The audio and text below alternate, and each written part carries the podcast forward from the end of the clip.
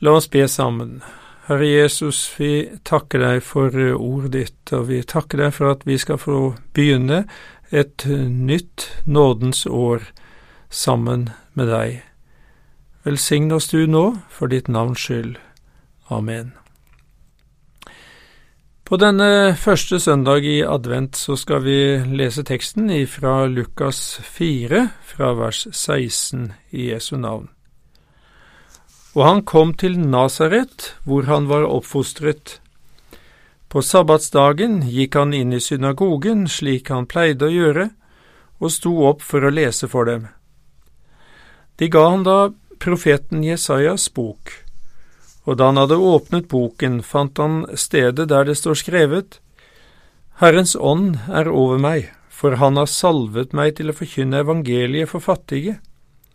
Han har sendt meg for å forkynne for fanger at de skal få frihet, og for blinde at de skal få syn, for å sette undertrykte fri, for å forkynne et nådens år fra Herren. Han lukket boken, ga den til tjeneren og satte seg. Alle som var i synagogen hadde øynene sine festet på ham. Han begynte så med å si til dem, i dag er dette Skriftens ord blitt oppfylt for ørene deres.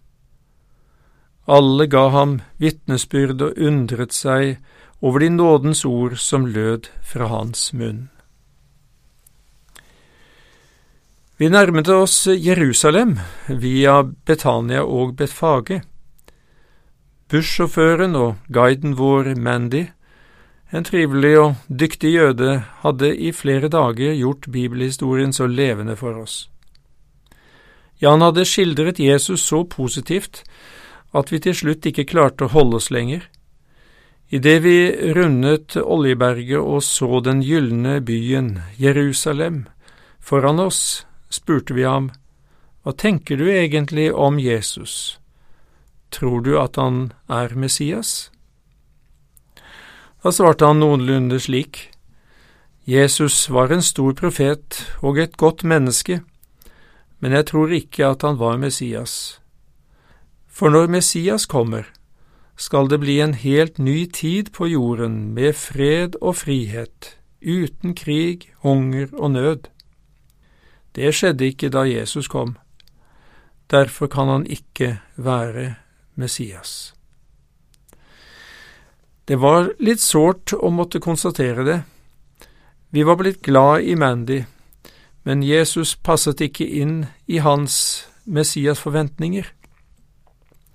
Han var for mye tømmermannens sønn fra Nasaret. Slik reagerte også folket da Jesus hadde holdt sin programtale i synagogen i Nasaret. Til å begynne med syntes de det var noe flott med Jesus og de undret seg over de nådens ord som lød fra hans munn. Det er som et ekko fra Moses. Mennesket lever av hvert ord som går ut av Herrens munn. De hadde en umiddelbar følelse av at det var Gud som talte sitt livgivende ord med myndighet der i synagogen. Men så tok rasjonalismen overhånd. Er ikke dette Josefs sønn? Hvordan kan han da si at han er oppfyllelsen av den gamle Messias-profetien som ble talt av profeten Jesaja? Vi er jo fortsatt undertrykt av romerne. Hvordan kan han da si i dag er dette Skriftens ord blitt oppfylt for ørene deres? De ble til slutt så harme at de drev ham ut av byen for å styrte ham utfor et stup. Men han gikk midt gjennom flokken og dro bort, uten at noen våget å bruke makt på ham. Hans time var nemlig ennå ikke kommet. Slik er det dessverre så altfor mange også i dag som synes det er for puslete med Jesus. Det blir for få håndfaste endringer av jordiske levekår. Hvis han virkelig er Messias, den allmektige Guds sønn, hvorfor hindrer han da ikke alt det vonde som skjer i, i verden? Når da Jesus ikke passer inn i deres ønsker og forventninger, viser de ham fra seg i vantro. Det er den gamle leksa. Så lenge de ikke får se noe konkret, vil de ikke tro. Det hender vel at eh, vi også iblant skulle ønske at Gud hadde grepet mer direkte inn, både i den ene og den andre situasjonen. Av og til ser vi at han gjør det, men andre ganger kan det virke som han er fraværende.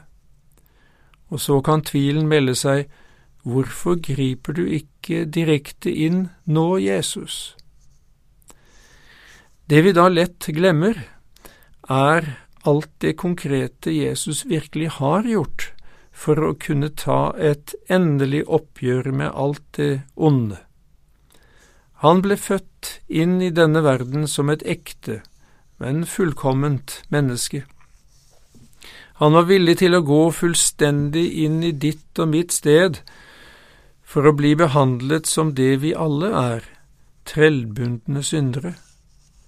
Derfor ble han straffet med lovens strengeste dom, døden. En helt konkret død på et virkelig kors. Men fordi han selv var uten synd, kunne ikke døden holde ham fast. Han måtte stå opp fra de døde Flere hundre fikk møte den oppstandende og kunne bevitne at eh, det hadde skjedd, en helt konkret og historisk oppstandelse. Jesus er ikke lenger i graven. Han lever et liv i frihet fra synden vår og sitter nå ved Faderens høyre hånd. Derfra skal han komme igjen for å dømme levende og døde. Da skal han ta et endelig oppgjør med alt det onde i verden. Alt dette er historisk og virkelig, men vi får eh, bare til en viss grad erfare hva frelsen innebærer så lenge vi lever her på jord. For oss er frelsen først og fremst en åndelig realitet som vi eier i troen. Slik var det også på Jesu tid. Derfor sa Jesus til Thomas, Salige er de som ikke ser og likevel tror. Derfor var det i første rekke frelsens åndelige side Jesus presenterte i synagogen i Nasaret. Han understreker først sin guddommelige sendelse og utrustning, i det han siterer fra Messias-profetien i Jesaja 61. Herrens ånd er over meg da Jesus ble døpt av Johannes i Jordan, kom Den hellige ånd ned over ham i legemlig skikkelse som en due. Og etterpå heter det om ham, fylt av Den hellige ånd, vendte Jesus tilbake fra Jordan. Videre sies det om ham, etter at han hadde stått imot djevelens fristelser i ørkenen, i åndens kraft vendte Jesus tilbake til Galilea. Derfor hadde Jesus full dekning da han leste Herrens ånd er over meg. Dette understrekes også i Jesaja 11, 11,2. Herrens ånd skal hvile over ham, visdoms- og forstandsånd, råds- og styrkes ånd, den ånd som gir kunnskap om Herren og frykt for ham. Videre sier Jesus, Han har salvet meg til å forkynne evangeliet for fattige. Evangeliet er et godt budskap, det glade budskapet til mennesker som ikke har noen glede i seg selv eller sin egen situasjon. Her gjelder det de fattige. Hva slags fattigdom handler det om? Ikke på jordisk gods, men fattige i forhold til Gud. De mangler den åndelige rikdommen som består i å ha fred med Gud som borger av Guds rike. I utgangspunktet er vi fattige alle sammen. Våre mange synder har påført oss en ubetalelig gjeld overfor Gud. Jesus sammenligner den med en gjeld på 10 000 talenter. Det tilsvarer 60 millioner denarer, som var en vanlig arbeiders dagslønn. Og hvis vi for enkelthets skyld tenker at en dagslønn i dag er 1000 kroner, så tilsvarer altså det 60 milliarder kroner. Ja, men det er jo en ubetalelig gjeld, ikke sant? Og det sier også Jesus, men da han ikke hadde noe å betale med. Det er sannheten om deg og meg. Selv om vi kunne stille opp med alle gode gjerninger som er gjort på denne jorda, ville det vært for lite. Men til slike lyder evangeliet. Du er rik. I Jesus er du fullkommen rik. Han har betalt hele din syndeskyld ved sin død på korset. Han utslettet skyldbrevet mot oss, som var skrevet med bud, det som gikk oss imot, det tok han bort da han naglet det til korset. I stedet har han gitt deg sin nådes rikdom. Det kan nok være at du fortsatt føler deg fattig, for den åndelige rikdommen er ikke noe du har i deg selv, men i Jesus. Du har denne rike skatten i leirkar, ifølge Bibelen. Du er fortsatt fattig i ånden, i deg selv. Du står som en tigger for Gud, men like fullt sier Jesus om slike, himlenes rike er deres. Jesus fortsetter, Han har sendt meg for å forkynne for fanger at de skal få frihet, for å sette undertrykte fri. Det er ingen god opplevelse å være fange eller undertrykket. I begge tilfeller har du ikke den friheten du gjerne kunne ønske deg. Det var en ungdom i USA som fikk over hundre års fengselsstraff. Det må da virke håpløst. Langt verre er det med oss, alle, i åndelig forstand. Vi skulle egentlig vært bundet av synden gjennom hele livet, for så å havne i et evig fengsel i fortapelsen. Den straff de skal lide, blir en evig fortapelse, borte fra Herrens åsyn og fra Hans makts herlighet, leser vi i andre Tesalonikerbrev. Til slike lyder evangeliet. Du er fri. I Jesus er du fri. Han har oppfylt alle Guds krav i ditt sted, og brutt syndens og dødens makt for deg ved sin død og oppstandelse. Han avvæpnet maktene og myndighetene og stilte dem åpenlyst til skue da han viste seg som seierherre over dem på korset. I Jesus eier du seier over synden. Derfor kan Jesus si, får da Sønnen frigjort dere, da blir dere virkelig fri. Å, jeg er frelst, og salig fordi Sønnen har gjort meg virkelig fri, fri ifra nøden, dommen og døden. Amen, halleluja. Men, eh, sier du, jeg ser ikke så mye til denne friheten i livet mitt. Jeg snubler og faller i synd rett som det er. Da må du huske at det er i Jesus du eier denne friheten.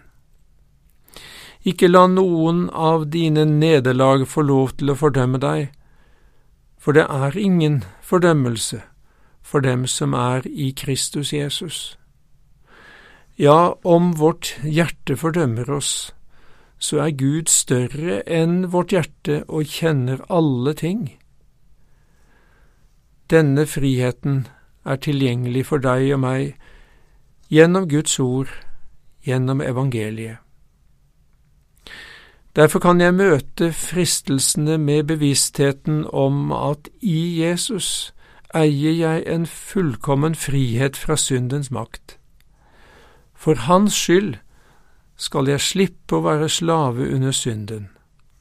Slik det står i Rombrevet 6, vi vet at vårt gamle menneske ble korsfestet med ham for at syndelegemet skulle bli tilintetgjort, så vi ikke lenger skal være slaver under synden.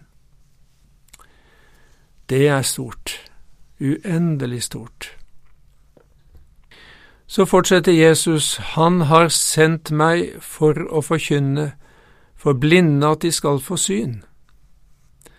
Det er ikke mulig for oss å forestille oss hvordan det er å være født blind aldri hatt muligheten til å se alt det vakre som omgir oss. Men i åndelig forstand er vi født blinde alle sammen. Vi kan ikke se Guds rike og den åndelige virkeligheten, for denne verdens Gud har forblindet de vantro sinn, så de ikke ser lyset fra evangeliet om Kristi herlighet, Han som er Guds bilde står det i andre korintbrev. Den blindfødte mannen er i så måte et bilde på oss. Han trodde Jesu ord og gjorde som han sa, og kom tilbake seende. Da kunne han vitne, ett vet jeg, at jeg som var blind, nå ser. Til den blinde Bartimeus sa Jesus, Bli seende din tro har frelst deg. Og straks fikk han syn igjen. Han fulgte ham og lovet Gud, og hele folkemengden som så dette, priste Gud. For en forskjell! Slik kommer Jesus til oss i dag med sitt evangelium, og sier, Bli seende. Ved troen på meg får du se alt med nye øyne. Jeg er nemlig verdens lys. Jeg er sannheten om Gud og Hans evige frelse. Hvordan er det med synet ditt, åndelig talt?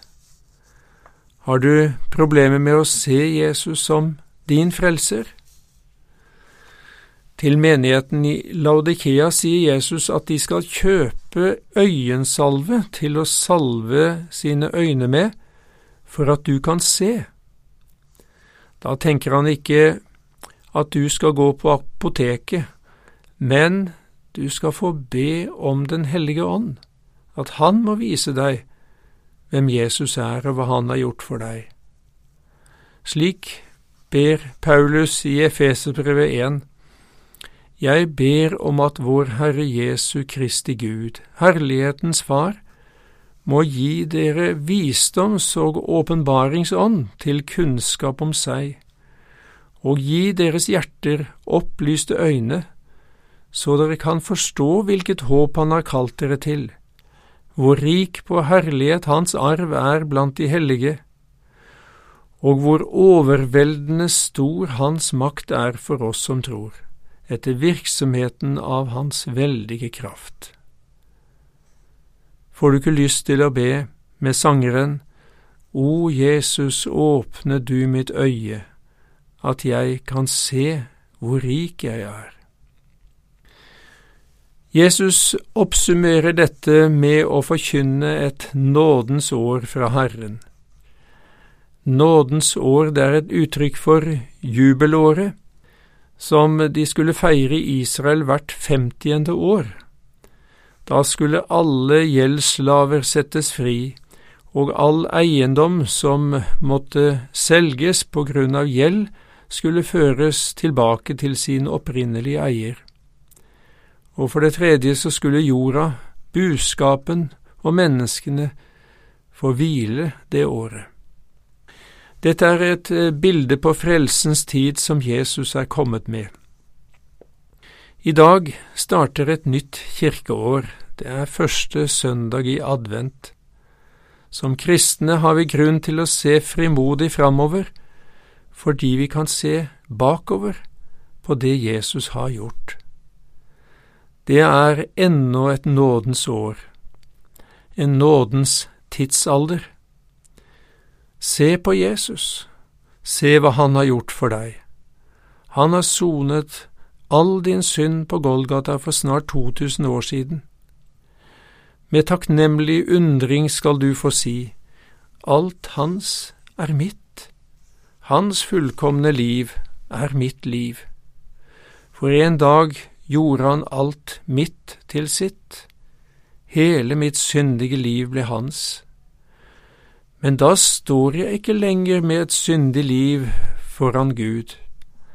Jeg står der med Jesu fullkomne liv og blir behandlet som om jeg var Han.